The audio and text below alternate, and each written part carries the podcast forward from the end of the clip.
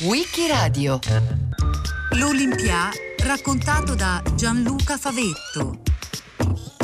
Mesdames et messieurs, signore e signori, l'Olimpia. Benvenuti nell'Olimpo dello spettacolo e giù poi un fiume di profumi, colori, suoni. I profumi, i colori, i suoni della seduzione, dell'allegria, della festa, del divertimento, che poi diventeranno anche, e adesso, sono i profumi, i colori, i suoni della nostalgia. Nostalgia per un tempo di meraviglia, un tempo scaturito da lunghe, faticose guerre sulle ali della fiducia nel progresso, nel cambiamento, nel nuovo, nella novità, la Belle Époque. Siamo nel momento di passaggio fra 800 e 900, fra il 1880, gli ultimi vent'anni del XIX secolo, e il 1915, quando tutto cambia con lo scoppio della Prima Guerra Mondiale. Una eh, situazione, una condizione, un'epoca eh, riassunta in una frase folgorante eh, posteriore di qualche anno dopo eh, di Winston Churchill. Il vecchio mondo, nell'ora del suo tramonto, era bello a vedersi. E se ne andava, la Belle Époque, che non è soltanto un'epoca, un periodo storico, ma è uno Stato con una sua capitale, uno Stato mentale, anzi non mentale, sentimentale e anche sociale, eh, una condizione della società europea, non solo europea, condivisa anche al di là dell'Atlantico, nelle Americhe, e, e, e questo Stato della Belle Époque eh, ha avuto una capitale, Parigi. Vecchia Parigi del bel tempo passato. Questo era il volto della gaia città, come la vedevano gli impressionisti. Essa si offriva loro con i suoi tè, i suoi ponti, la sua gente, quale delizioso tema da tradurre in armoniche composizioni sulle tele spavaldamente uscite dal chiuso degli studi polverosi. La pittura reagiva così violentemente ad una sua tradizione statica, per andare incontro alla vita. Moulin Rouge, un suo tavolo diventava semplice pretesto per facili avventure. Toulouse-Lautrec è radicata nel locale famoso che egli aveva tanto contribuito a rendere alla moda. Amico di ognuna delle ragazze che vi lavoravano, la Goulou, Jean Avril, tutte egli le eternava sulle sue tele, facendosi storico di un ambiente che lo svolazzare frenetico di gonnelle delle sue ballerinette riempiva di una gioia e di una spensieratezza che non sarebbero mai più tornate. La sera, alla prima del balletto, l'elegante Tu Paris si dava convegno all'opera e avremmo ritrovato Degas, lui che tanto amava le sue ballerine da ispirarsene insaziabilmente. Eccole di scena, tra nubili vaporoso tulle, a far roteare i loro tutù in tessuti d'aria colorata, a inventare monellerie giocate in punta di piedi. Perfino il pennello di Degas pareva allora danzare musicalmente sulla tela. Così nasceva un altro quadro, un altro dei tanti capolavori di quell'impressionismo che avrebbe portato sulle fredde pareti dei musei e dei salon un caldo alito di vita vera, ad ammirevole commento di un nuovo capitolo della storia dell'umano costume. E questa capitale, Parigi, ha avuto un cuore, un ombelico, forse più d'uno anche a voler essere onesti a seconda dei campi, industria, arte, costume, spettacolo. Ecco, ma eh, proprio per quello che riguarda lo spettacolo e il costume, il cuore di Parigi, di quella Parigi lì, capitale della Belle Époque, batte in Boulevard des Capucines, al numero 28, nono arrondissement, quello dell'Opéra, e si chiama appunto Olympia. Siamo fra il teatro dell'Opéra e la chiesa della Madeleine, qualche centinaio di metri sopra Place Vendôme. E, e l'Olympia è il più antico music hall di Parigi ed è il più grande music hall d'Europa. 2000 posti aveva quando è stato inaugurato, una grandiosa inaugurazione, il 12 aprile 1893. Tutte le cose cambiano, ma da quella data, da quel 12 aprile, è cambiato tutto quasi sì, il modo di fare spettacolo, i tipi di spettacoli, generi, gusti, ma non lo spirito per l'Olimpiade. Divertimento, leggerezza, effervescenza eh, mista d'eleganza, eh, sorprese, musica, numeri di meraviglia, con lo scopo evidente di produrre stupore eh, ed emozione, accattivare, però anche di essere eh, in un luogo dove viene voglia di esserci di ritornare, perché andare all'Olimpia è come mettersi una medaglia al petto. Io faccio parte di questo pubblico qui, di questa elite del pubblico, di questo regno dello spettacolo raffinato e alla moda eh, a pensare a creare l'Olimpia, a inaugurare questa sontuosa sala per spettacoli sono stati Joseph Holler e Charles Zidler, imprenditori, impresari teatrali. Eh, Oller, nato in Catalogna, è arrivato a Parigi da bambino all'inizio degli anni 40, 1840. Si è occupato anche di corse di cavalli, di scommesse,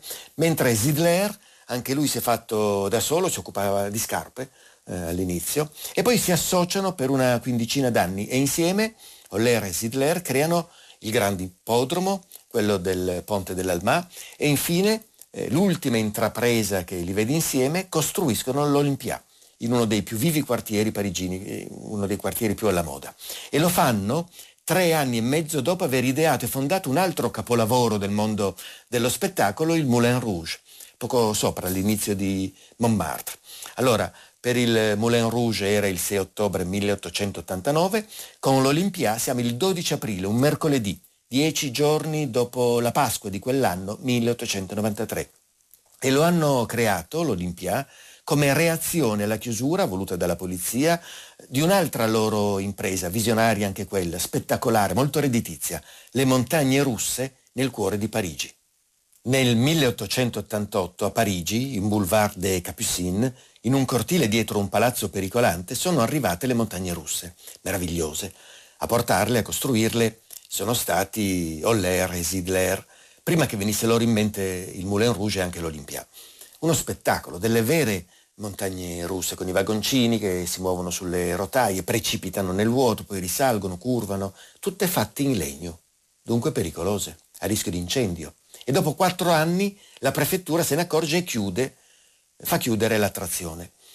Eh, Boulevard de Capucines, eh, che è quel grande viale, quel pezzo di strada di boulevard, eh, appunto, uno dei più famosi di Parigi, che parte da Place de la Madeleine, eh, e infatti all'inizio si chiama Boulevard de la Madeleine, passa davanti all'Opéra e poi prosegue e finisce in Boulevard des Italiens. Veramente la numerazione all'incontrario, cioè parte da su e va in giù, però è lo stesso. Non è lungo, sono 4-5 isolati, non di più, e nell'Ottocento è una zona magica, ricca di luoghi che producono eh, cultura, spettacolo, che sono alla moda.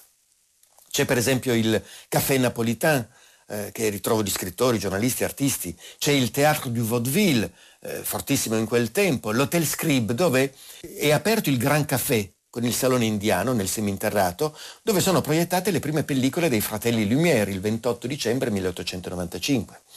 È in questo boulevard de, de Capucines che hanno abitato Jacques Offenbach, che è il padre dell'operetta, Nadar, uno dei grandi pionieri della fotografia, una diva attrice, eh, grande diva veramente come Mistinguet.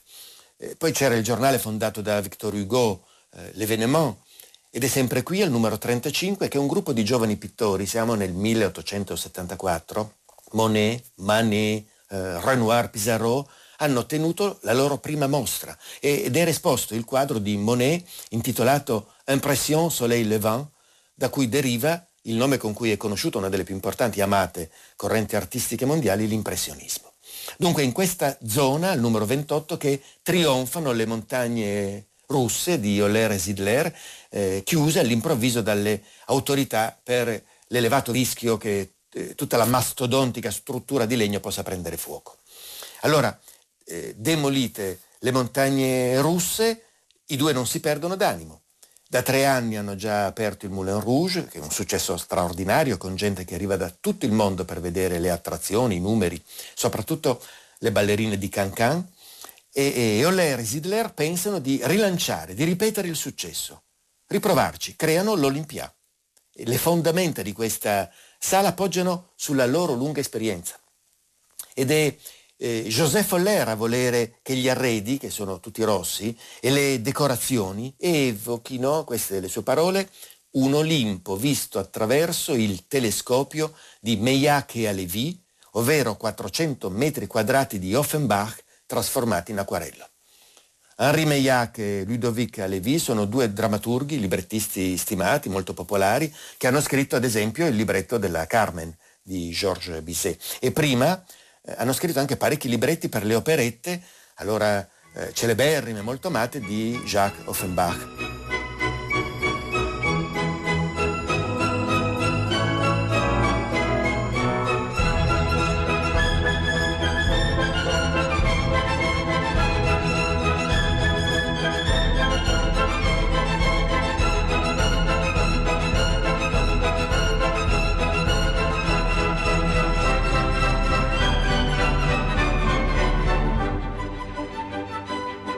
Questa atmosfera qui, questo gusto da operetta, vivace, molta, molta coreografia, musica eh, e prosa alternate e questo mood che si deve tradurre nei decori, negli arredi dell'Olympia, che è il primo musical di Parigi che offre numeri da circo, balletti, sketch comici, operette, eh, concerti, acrobazie, enorme cura in tutto. Maioliche, velluti, luci, grandi luci che facevano effetto all'inizio, no? Il gusto del bello, l'arte nuova anche qui, tutto di gran classe, come di gran classe fermarsi alla buvette ordinare un caffè, un liquore, della frutta sotto spirito, un boccale di birra, 50 centesimi, un bicchiere di seltz, 75 centesimi e poi per un franco e 20 un bel bicchiere di champagne.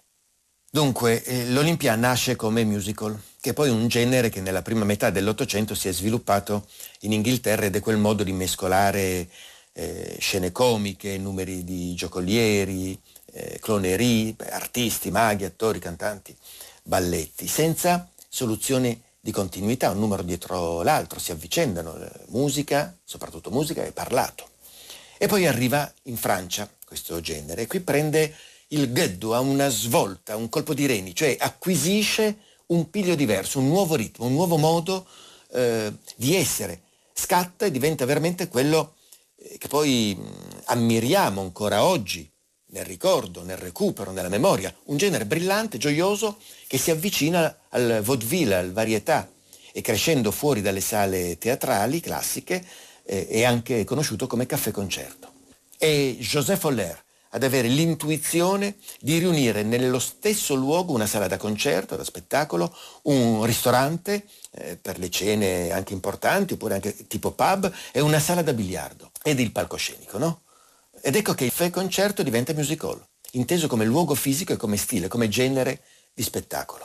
Au Grand Café vous êtes entré par hasard, tout ébloui par les lumières du boulevard, bien installé devant la grande table. Vous avez bu, quelle soif indomptable. E che lo spirito di questo genere sia francese lo dice poi il fatto che pur nato in Gran Bretagna i maggiori artisti riconosciuti del music hall nelle diverse epoche fino agli anni 50 del secolo scorso siano francesi. Joséphine Baker, Maurice eh, Chevalier, Edith Piaf, Mistinguette, fino alla Goulu, che è stata la prima. E lei, la Goulu, nome d'arte e soprannome di Louise Weber, la regina dello spettacolo che il 12 aprile 1893 inaugura l'Olympia. Aveva 27 anni ed era la più famosa ballerina di Parigi, di Francia anzi. Eh, l'attrazione assoluta era la prima donna del Moulin Rouge, la madrina del Cancan. Il principe di Galles, futuro Edoardo VII, era venuto da Londra per vederla ballare. Eh, la, la Goulue è quella disegnata da Toulouse-Lautrec nelle sue affiche, è un'icona, un oggetto del desiderio, un nome di forte richiamo per il pubblico. Insieme alla Goulue, come vedette all'inaugurazione, c'erano anche Loa Fuller, una regina del movimento corporeo più che una danzatrice americana, eh, si era da poco trasferita a Parigi, una stella delle Folies Bergère e, e quella signora, quella donna che eh, ha inventato la danza serpentina, famosissima, no? con addosso delle grandi ali da farfalla, eh, dei grandi panni, veli, una delle più amate e conosciute artiste dell'epoca. E poi c'era anche Leopoldo Fregoli, terza vedette della serata, 25 anni allora, ed era all'inizio della sua luminosa carriera di attore, trasformista, illusionista, poi eh, i suoi numeri eh, all'Olimpialia ripetuti per centinaia e centinaia di serate. Le trombon trombonette, le piston pistonette, bien, les tambours tambourettes et la grande cassa. Bien. Les musiciens, joyeusement. L'amour, l'amour, toujours c'est ça. Non dire di no, non dire di no. L'amour eterno io ti darò.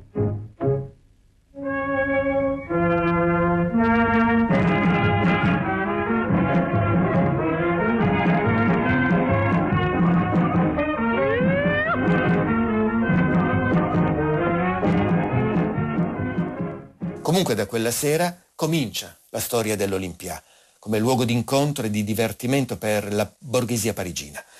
I primi due decenni sono gli anni delle grandi riviste con titoli come La fata delle bambole, Barba blu, I sette peccati capitali o Le belle con i capelli d'oro, titoli fra malizia e seduzione che evocano mistero, peccato e anche piacere, molto piacere.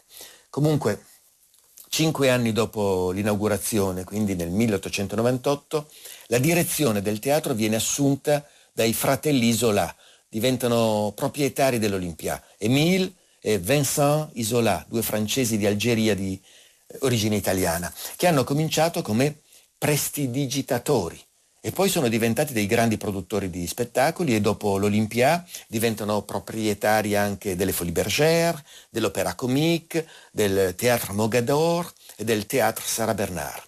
L'Olympia lo guidano producendo spettacoli di successo con acrobati, ballerine, contorsionisti, cioè continuano nella linea eh, cominciata da eh, Holler, numeri comici, eh, una serie lunga di stagioni fino al 1911.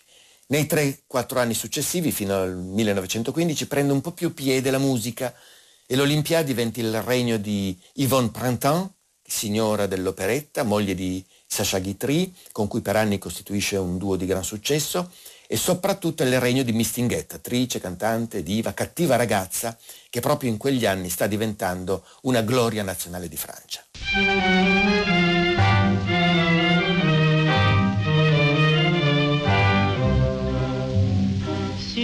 Cette terre, ma seule joie, mon seul bonheur, c'est mon homme. J'ai donné tout ce que j'ai, mon amour et tout mon cœur à mon homme. Et même la nuit, quand je rêve, c'est de lui, de mon homme. Ce n'est pas qu'il est beau, qu'il est riche ni costaud, mais je l'aime. Il me fout des coups, il me prend mes sous. Je suis à bout, mais malgré tout, que voulez-vous? Je l'ai tellement dans la peau, j'en suis marteau. Dès qu'il me touche, c'est fini. Je suis à lui quand ses yeux sur moi se posent. Ça me rend toute chose.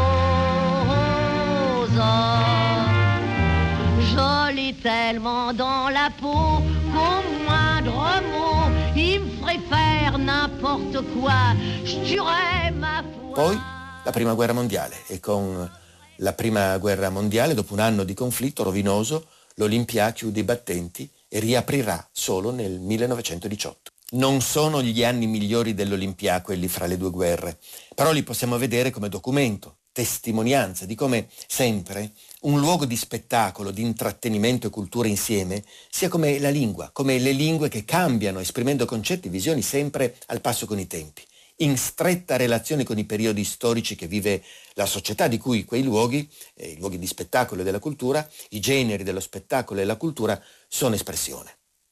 E l'Olimpia riassume bene, dal suo punto di vista, dal suo luogo di osservazione, i grandi cambiamenti avvenuti in più di un secolo e mezzo, dal caffè concerto a, allo showbiz, attraverso mode, costumi, abitudini, cambi di tradizioni e di interessi. Dal di fuori eh, l'aspetto è abbastanza anonimo, dentro invece è stato eh, un regno dello spettacolo, cambiando appunto continuamente nell'arco di 130 anni, 140.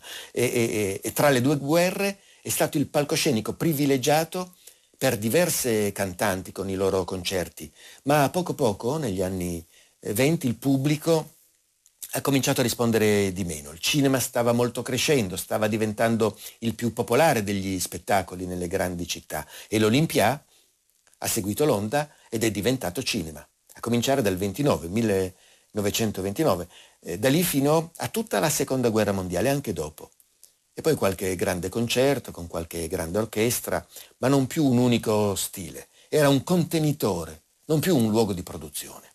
Poi eh, arriva eh, Bruno Cocatri e si rispolvera l'anima del music hall. È il 1954, completa ristrutturazione, sempre 2000 posti e si riparte dalle radici. Nuova inaugurazione 5 febbraio 1954. L'Olimpia diventa, incomincia a diventare il teatro della musica, un luogo speciale per la canzone. Approdare all'Olympia vuole dire la consacrazione per moltissimi cantanti francesi e internazionali. Cocatry ha governato diretto l'Olympia per 25 anni, dal 1954, allora era trentenne, fino al 1979, fino alla morte. E dopo di lui, per più di vent'anni, fino al 2001, è stato suo nipote, nipote acquisito, a dirigere l'Olympia. Compositore, autore di canzoni, ne ha scritte più di 300, anche di operette, Bruno Cocatry eh, a un certo punto ha fatto un po' l'impresario di cantanti e poi ha rilevato l'Olympia che all'inizio dirigeva contemporaneamente un altro glorioso vecchio music hall, il Bobigny, che si trova nel quartiere di Montparnasse, dall'altra parte della Senna. Ma dopo pochi anni deve scegliere, si dedica esclusivamente all'Olympia, facendone proprio il palcoscenico, sofisticato, imprescindibile per la canzone. E il pubblico torna a riempire la grande sala. Ero alla Place Pigalle come direttore artistico del Cesolet e un giorno il proprietario mi esortò a conoscere una ragazza, allora libera da contratti, piena di talento e dotata di uno stile molto parigino e perfetto per i cabaret. Andai dunque ad incontrare la Piaf e mi trovai davanti ad un essere che viveva una vita privata assai curiosa. E non direi che fosse mal pettinata, non era pettinata affatto portava un golf che in quel momento era di un colore indefinibile, tra il grigio ed il beige, non so bene, e una gonna piena di macchie, di un colore che credo non esista, forse blu marino o nero. Insomma, diciamolo pure, a guardarla in quel modo, la Piaf non mi era sembrata davvero la Venere di Milo. Era dunque necessario, per presentarla al pubblico, rifarla da capo a piedi. La convinsi pertanto a farsi pettinare, ad adottare un vestito di scena, una specie di divisa che, oltretutto, avrebbe dovuto renderla più slanciata. Le fu così confezionato un vestito nero, perché quello era il colore che mi era sembrato si adattasse di più al suo temperamento. Quel vestito, nessuno lo avrebbe mai pensato, l'accompagnò sempre in tutta la sua vita in migliaia di esemplari e costituì l'autentico simbolo della nostra unione il legame che ci univa l'uno all'altra e ci faceva sentire vicini nella sua carriera e nella mia, tanto da lasciarmi, alla sua morte, proprio l'abito che aveva indossato nell'ultima tournée quando, poco prima di morire, riportò davanti al pubblico dell'Olympia uno dei più grandi trionfi della sua storia. Balayer les amours avec leur trémolo, balayer pour toujours. Je repars à zéro.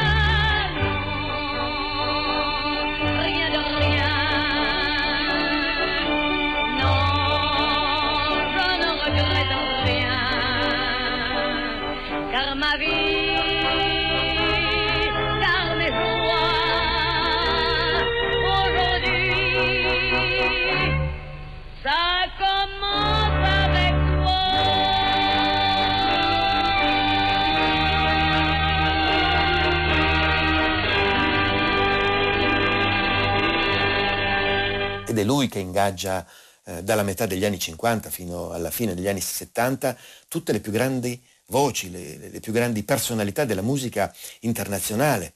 Eh, I primi successi di Lucien Delille, di Gilbert Bécaud attirano l'attenzione sull'Olympia ed ecco che si esibiscono eh, Georges Brassens, eh, Juliette Gréco, Dalida, Charles Aznavour, Yves Montand, Edith Piaf, Jacques Brel. E la Piaf e Brel sono due che hanno iniziato e chiuso la loro carriera proprio all'Olimpia. Tanta musica, ma anche sempre eh, anche un po' di clown come i Colombaioni, eh, circo, balletti, film, operetta ancora. Tutto quanto è spettacolo brillante. Tra l'altro nel 1961, improvvisamente sull'orlo del fallimento per mancanza di liquidità, l'Olimpia viene salvato dalle esibizioni di Edith Piaf, già ai suoi ultimi anni, eh, già malata ma grandissima, e da uno strepitoso Jacques Tati che rifaceva le scene dei suoi film. Mentre nel 1964 si esibiscono i Beatles, sconosciuti, poi anche i Rolling Stones, per, eh, sono i loro primi concerti importanti fuori dall'Inghilterra, e poi tutti gli altri, i grandi nomi, Otis Redding, Frank Sinatra, Dizzy Gillespie Duke Ellington, David Bowie, Bob Dylan. Un record di tenuta per l'Olympia, cioè lo spettacolo che si è replicato più a lungo, è stato nel 1995 quello di Michel Sardou, il suo recital di canzoni. Sardou è uno dei più amati, popolari interpreti di musica pop, la quintessenza della Francia in forma di canzone. Allora aveva 47 anni. Nel 1995 replica ininterrottamente dal 10 gennaio al 26 marzo e poi ancora dall'11 al 30 aprile. Poi finalmente finisce il 10 giugno per un totale di 113 rappresentazioni, tutte in un Olimpia pieno, 2000 posti. E questo è il carisma certo di Michel Sardou, ma è anche il carisma dell'Olimpia. Il locale che è stato la casa, tra gli altri anche di Dalida, era proprio la sua casa eh, poi anche di Sylvie Vartan, di eh, Johnny Holiday, Johnny Holiday.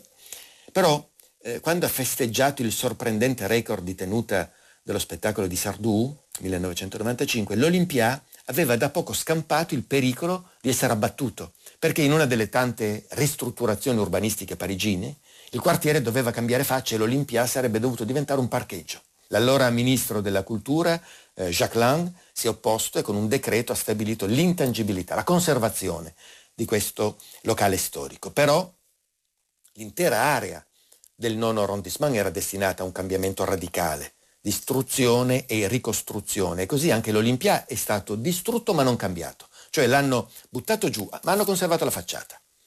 Le più importanti facciate in stile Osman sono state conservate. Osman è quel funzionario, il barone Osman, che sotto Napoleone III, nella seconda metà dell'Ottocento, ha cambiato volto del centro di Parigi con un rinnovamento urbanistico radicale molto arioso che ha reso Parigi come oggi noi la conosciamo. Ebbene, lo stile Osman nel 1997 è stato esteriormente conservato, ma dietro la facciata buttato giù tutto. Anche l'Olimpia, che però è stato ricostruito esattamente come era stato progettato in origine dall'architetto Léon Carle, identico, stessi arredi, scenografie incollate su tela, senza tradirne l'anima, senza tradire l'aura del luogo. E ci hanno impiegato sette mesi, sette mesi appena, a partire da inizio primavera del 1997. Ma il suo fascino rimane unico nell'eco che ancora si sente delle storie che hanno abitato l'Olimpiana nei tempi passati, che ancora ritornano come sogni.